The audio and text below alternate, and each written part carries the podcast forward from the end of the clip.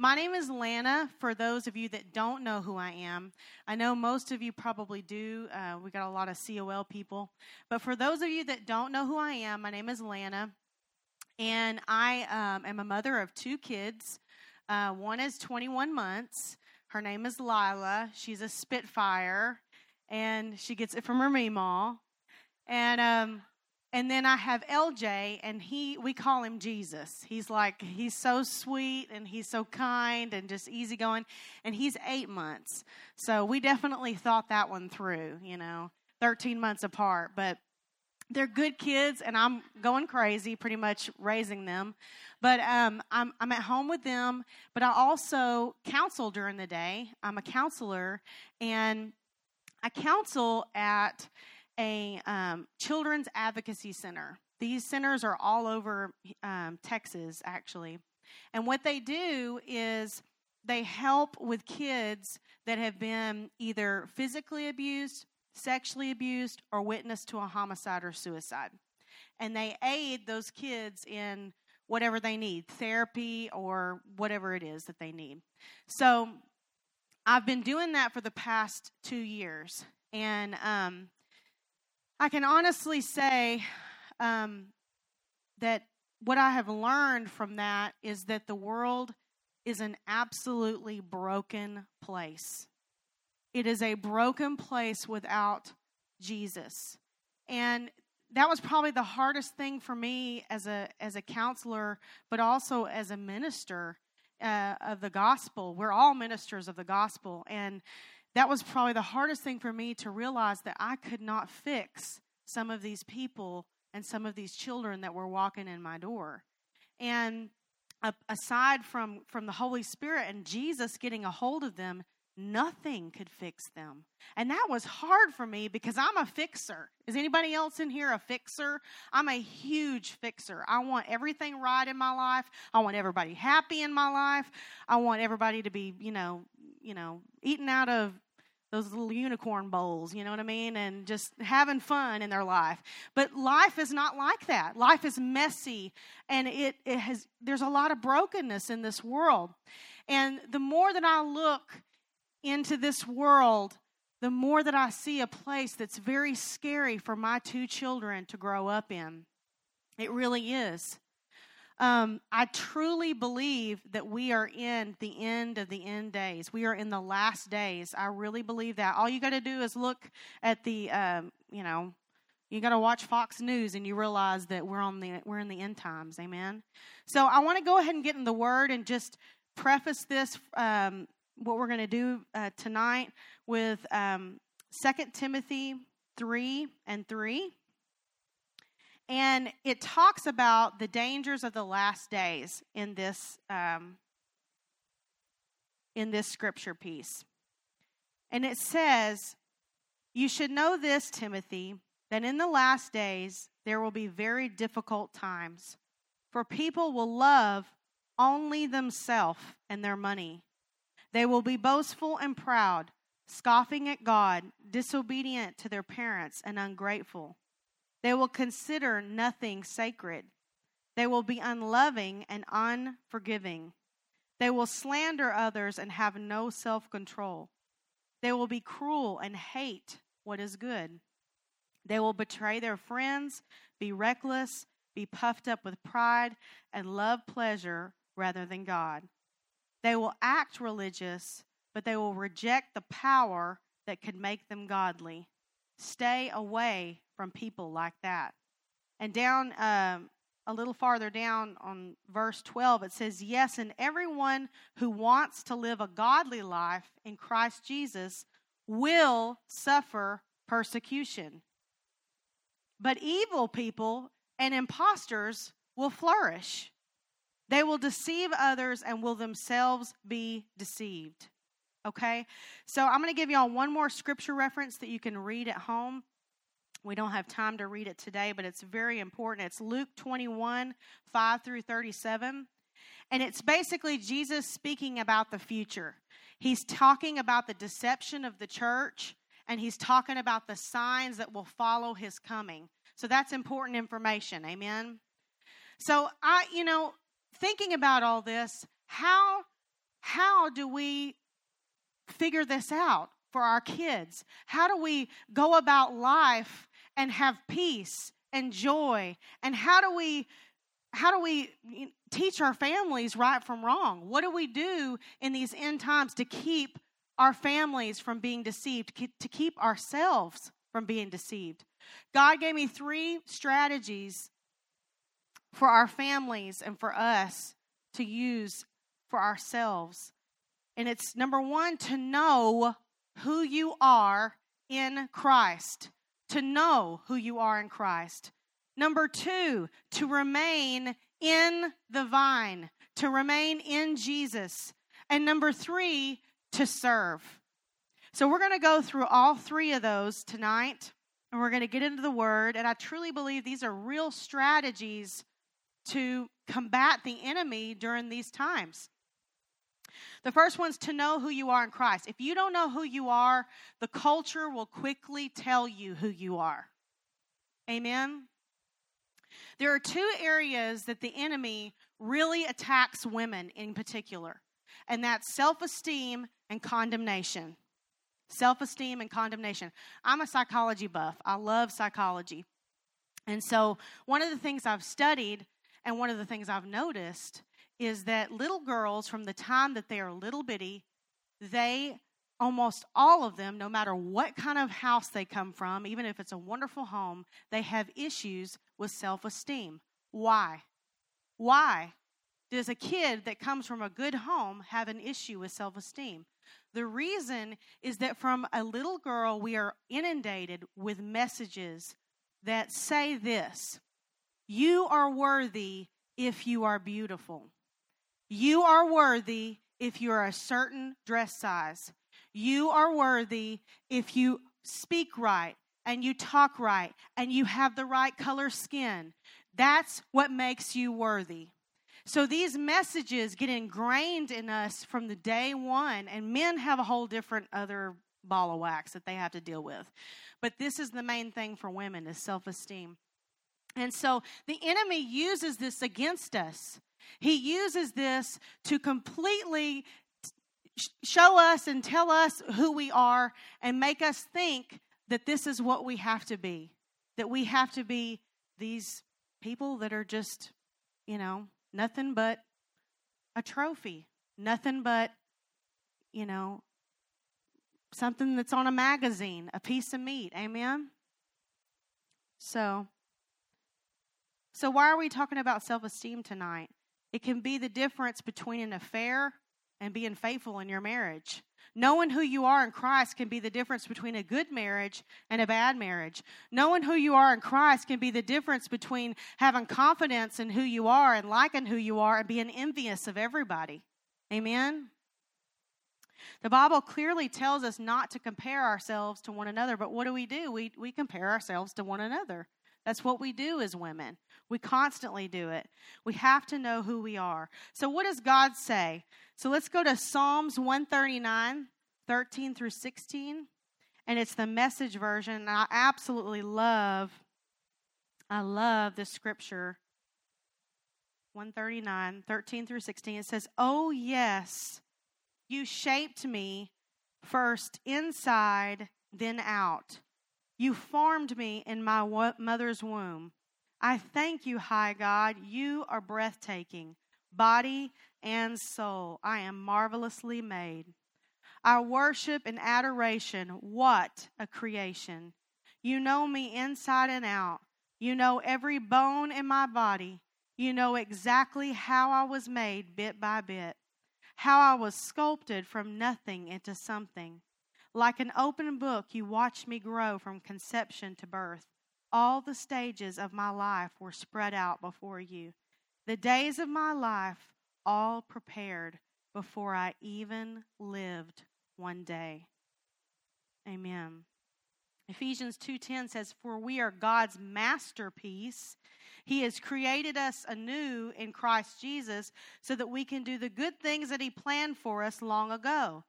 So God's made you not only perfect He's made you a masterpiece, and He has a plan for your life. Amen.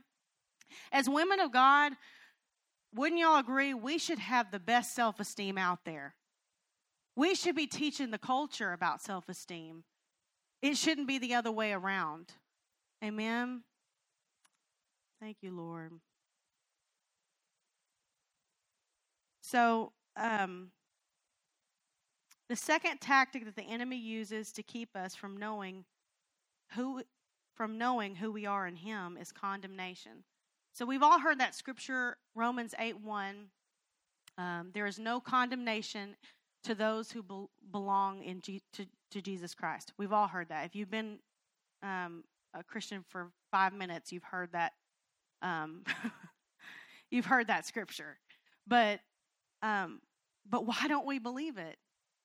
Condemnation literally means the expression of very strong disapproval, giving someone a punishment or a sentencing. So, literally, what that means is there is no condemnation, no punishment for those who belong to Christ Jesus. And what do we do? We punish ourselves every time we fail. Society says you need a punishment if you do something wrong. So that's what we think. We think that we have to have a punishment. So we tell ourselves, I can't I can't pray today because, you know, I yelled at my kid and I, I told the Lord I wasn't going to do that anymore. Or I can't go to church today because I messed up with that guy last night. And I mean, how many times do we do that? We punish our own self. That's condemnation working in your life. That's not the Holy Spirit. Amen. Condemnation will keep you from the Lord. Condemnation will keep you from salvation. Condemnation will keep you from your calling. It truly will. The word says, and I think sometimes Jesus sits up there and says, Do I have to, you know, I, have already gone to the cross for you one time. Do I have to do it again? I mean, he's just, he has already taken our sin, he's already taken our punishment. It's, it's done. It's a done deal. The word says in Hebrews 4:16 it says come boldly to the throne of grace where you will find mercy. God's grace is here for you to try again. I want you to write that down. God's grace is here for you to try again and again and again and again and as many times as it takes to get it right. That's what His grace is for, for you to try again. Amen. Remind yourself every day of Second Corinthians 5:21. We are his righteousness. We are in right standing with God because of his grace, not our own, but his grace. Thank God for that. Amen. Peter is such an awesome example of someone who consistently messed up after he gave his heart to the Lord. That's what I love about Peter. He was so jacked up. This dude was so messed up. He had so many problems. He was impulsive. He said these stupidest things ever. He had an explosive temper, so much so that he literally cut a man's ear off and Jesus had to put it back on. You know, here Jesus is, he's like, I'm the Messiah, come in peace to save the world. And his, his followers are cutting people's ears off. That is so messed up. But, you know, Peter was my first cousin too, for sure. So he had this horrible temper. Okay? He reprimanded Jesus. he irritated Jesus so bad that Jesus called him Satan. You know you have messed up when Jesus calls you Satan. You're in hot water when Jesus calls you Satan. But he did. He literally called Peter Satan. After all that, he boasts that he would never deny the Lord. He tells, I'm going to be so true to you, it's not even going to be funny. And what does he do? He denies Jesus three times. He was a traitor. If anybody did something like that to us three times, we'd, be, we'd straight up say they're a traitor. He was a traitor. And what does Christ do after that? I love what Christ does. He restores Peter. He not only restores Peter, but he makes Peter the rock of the Christian church that we know today. Wow. He was the foundation. That's what he was. So I want to read that portion of scripture just because I love it so much. When Jesus restores Peter's ministry, um, John, it's John 21 15 through 16. And it says, So when they had eaten breakfast, Jesus said to Simon Peter, Simon, son of Jonah, do you love me more than these? He said to him, Yes, Lord, you know I love you. Then Jesus said, Feed my lambs. He said to him again a second time, Simon, son of Jonah, do you love me? He said to him, Yes, Lord, you know that I love you. Then Jesus said, Tend my sheep. He said to him a third time, Simon, son of Jonah, do you love me? Peter was grieved because he said to him a third time, Do you love me? And he said to him, Lord, you know all things. You know that I love you. Jesus said to him, Feed my sheep. He called him into the ministry. For every time that Peter failed, he called him into the ministry. That's our God. That's who he is. He's mercy.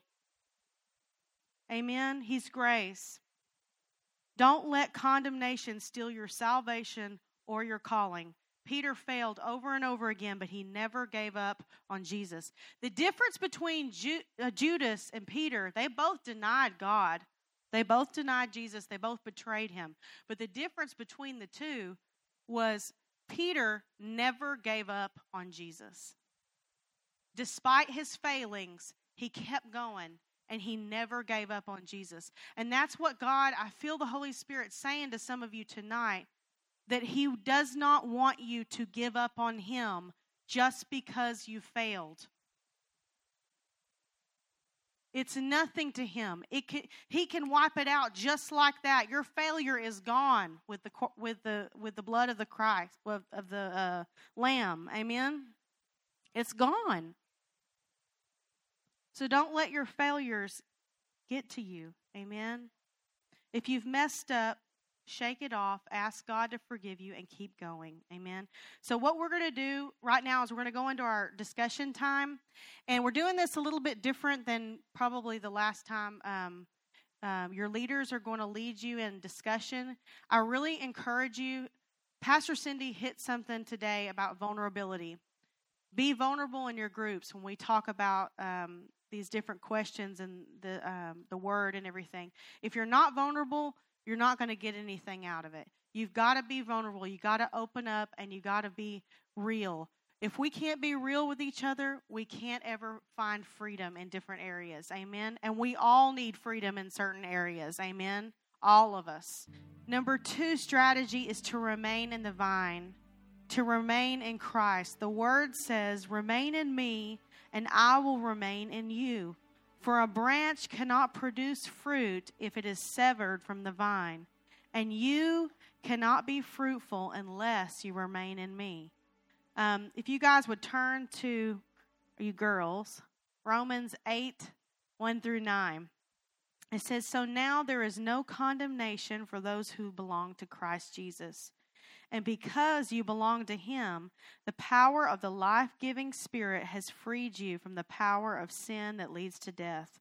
The law of Moses was unable to save us because of the weakness of our sinful nature.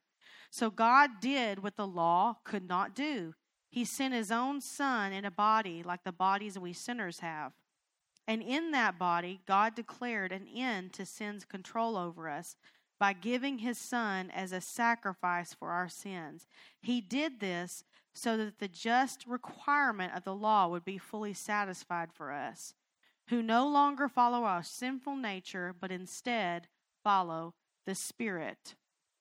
Those who are dominated by the sinful nature think about sinful things, but those who are controlled by the Holy Spirit think about things that please the Spirit. See, that right there shows me it's a choice. Amen. Thinking about things that are controlled by the Spirit versus sinful things. So, letting your sinful nature control your mind leads to death, but letting the Spirit control your mind leads to life and peace. For the sinful nature was always hostile to God, it never obeyed God's laws, and it never will. That's why those who are still under the control of their sinful nature can never please God. But you are not controlled by your sinful nature. You are controlled by the Spirit if you have the Spirit of God living in you. So, all these scriptures, what they mean is just be connected to Jesus, be connected to the vine, be connected to Him through prayer, through worship, through uh, through um, reading the Word every day, getting in your Bibles, listening to people on TV if you've got to. You know, I know I'm a mom. It's hard to to get that time with the Lord, but it's important to be connected to the Lord. You know, all of us as as moms and all of us as wives, we know when our hubbies are kind of not connected to us. Amen. We can feel that disconnect. And sometimes I, there's times that I'll tell Larry, you know, I feel, you know, kind of disconnected from you. Maybe we haven't talked to each other for a couple of days. We've been super busy.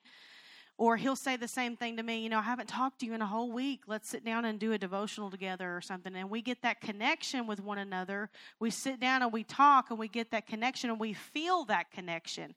It's the same way with the Holy Spirit. When we don't get that daily connection and that daily walk with the Lord, we are literally severing ourselves from the Holy Spirit's voice in our life. Amen. So, um, if you spend time in prayer and reading the word, it's really hard to continue sinning. It really is. I mean, that's one of the, the coolest things about working with the Holy Spirit is when you start doing what the Holy Spirit says to do and then you sin, it's not as fun anymore. And that's a good sign. That's a good sign. That's a sign that the Holy Spirit's working in your life. So don't be discouraged, you know, because you sinned. Be encouraged that you actually feel that way. Amen. That's the Holy Spirit working in you. Amen. Okay, so spending time is tricky, right? Um, we've got a lot of moms here. We've got career women here. We've got students here. We've got all kinds of women here, and all of us, all of us are super busy, especially us moms, right?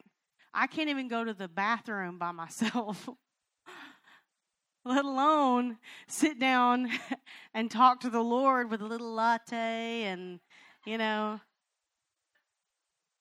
I get really jealous of y'all, some of y'all's posts. Some of y'all's posts, I'm admitting something here, okay? This is good therapy. I'm admitting something here. I do get jealous of certain posts, and they're the posts where you have the perfect little cup with your latte steaming and this beautiful little, uh, you know, devotional, and you're like, time with the Lord, and you put it on there. And I'm sitting there with matted hair and drool on my chest and possibly some type of fecal matter somewhere on my body from my children. You know? Does anybody know what that's like? So I do get a little jealous of those posts, all right? Being a mom is hard. Oh, gosh. So how do we remain in the vine in such a busy uh, society? How do we how do we figure it out? We make the time. I heard a lady say the other day, uh, a preacher lady. Um, she said, "If I gave you a million dollars to get to carve out 30 minutes out of your day to prayer and reading the word, would you do it? Every single one of us, unless you're just, you know, not very smart, you would do it. Amen. You I want that million dollars, but yet the word says that Jesus is more precious than rubies and gold and silver and anything that's material in this world. But how can we see the value in the million? We can't see the value in Him sometimes. And that's not to make anybody feel guilty or anything, it's just the truth. We just do that as human beings. So we know who we are in Christ. We have to remain in the vine, remain in Christ, stay connected, and lastly, serve God and serve others. I love this scripture um, because it's so, so human. Um, Luke 22, 24 through 27. It says, Then they began to argue among themselves about who would be the greatest among them. Jesus told them, In this world, the kings and great men lord it over their people, yet they are called friends of the people. But among you it will be different. Those who are the greatest among you should take the lowest rank, and the leader should be like a servant. Who is more important, the one who sits at the table or the one who serves? The one who sits at the table, of course, but not here, for I am among you as one who serves. Amen. So here they are. These guys are these are Jesus's followers and they are talking about who the greatest person is, you know. This is just so typical us, you know. And Jesus says the complete opposite of what the world says. He says the, the person that serves is the greater person, not the person that sits at the table. The higher your influence, the more of a servant you should become in the kingdom of God. This is so opposite from the American church. Amen. We don't teach people how to serve anymore. Now I know this church is different. We definitely have we have Servolution and definitely teach people how to serve. But most churches don't really teach people how to serve or the importance of servanthood. Amen. Uh, Philippians 2 3 says, Don't be selfish. Don't try to impress others. Be humble thinking of your of others as better than yourself. Well, that's different. Don't look at only don't look only for your own interests, but take an interest in others too. This is the opposite of the world as well. Amen. One of the biggest places I've noticed of service and jobs, uh, one of the biggest jobs that um, is mocked by the world now is the stay at home mom. I mean, it is. Um, it's the stay at home mom. And I just want you to know, and not that uh, working moms aren't special, because we, I'm a working mom. We're all special. But you stay at home moms are the ones that don't, a lot of times, are not respected by people in a lot in, in our culture. So, you know what? I'm going to have stay at home moms right now stand up for a minute. If you are a stay at home mother or you have been a stay at home mother, I want you to stand up. Y'all give, give them a round of applause. I just want to honor you for a minute. I want to honor you. I want to honor you. No, keep standing, please. I want to honor you for wiping butts. I want to honor you for taking care of your families. I want to honor you for for for leading this generation. I want to honor you for doing what you've, call, you've been called to do, and that's stay home with your babies. That's a wonderful place of ministry. It is the highest ministry calling. Amen. Amen. And so, the working moms, I want you to stand up. Anybody that's a working mom, I'm a working mom. Being a working mom's hard. You get a little bit more respect because you get to go to work, right? But it's still hard. Everybody say hard. I want to honor you, working moms, for taking care of your children financially. I want to honor you for wiping butts. I want to honor you for taking your kids to church every week and being faithful to the house of God. I want to honor you for taking care of your children. Amen. Being a mom is tough, y'all. It really is. I never realized it's amazing when you become a mother how much you love your mother after that. it's like it all becomes clear. It's like it it does. It really does. It becomes clear how hard it really truly is. There's no rule book. And everybody's, you know, us women, what what we do a lot of times is we, you know, you, everybody's got a, you know, an opinion about everything. If you don't breastfeed, you're a horrible mother. If you do bottle feeding, you're a horrible mother. If you, you know, stay home with your kids, you're ruining your your kids. If you work, you're ruining your kids, and you know it's just like it's so much pressure. But Jesus, Amen.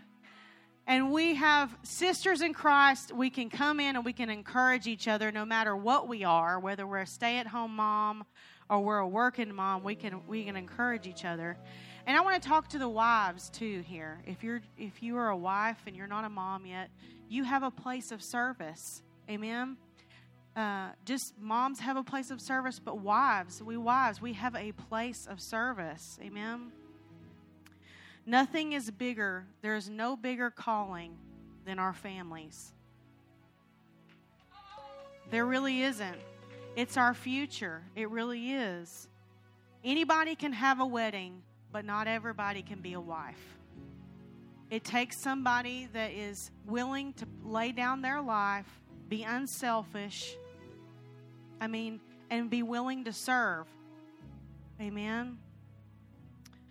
Um, so, what happens when you don't want to serve? What happens when your husband's a pig and your kids are ungrateful? What do you do then? I want to know. I was hoping somebody would have the answer.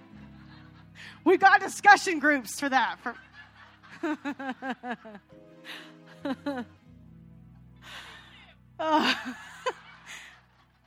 that's definitely my mom's solution for sure. no, in all honesty, you ask God for wisdom to deal with the pig and the ungrateful children. And He'll give you the wisdom to deal with it. He'll give you the power to deal with it. He'll give you a strategy for your family. He will. we laugh about it, but He will. Amen. And it might be what mom said. no, I'm just kidding. Don't shoot your husbands.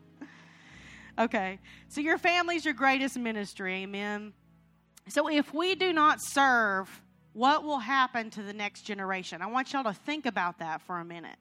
The word says to contemplate things. I want you to contemplate that for a minute. What will happen to this generation if we do not serve? If we do not show our families the way? Amen. If our families don't become our main priority, what will happen to this next generation? If we don't preach the gospel, what will happen to the next generation? There are souls that are depending on you to preach the gospel to them. Let me just let you know something God is not sexist and He is not mocked. He has called you to preach the word of God. And there are literal people that are going to go to hell if you are not willing to open your mouth and preach the word of God. Amen. To tell them about Christ. We're all preachers and we're all teachers. We're all called to share the gospel. Amen.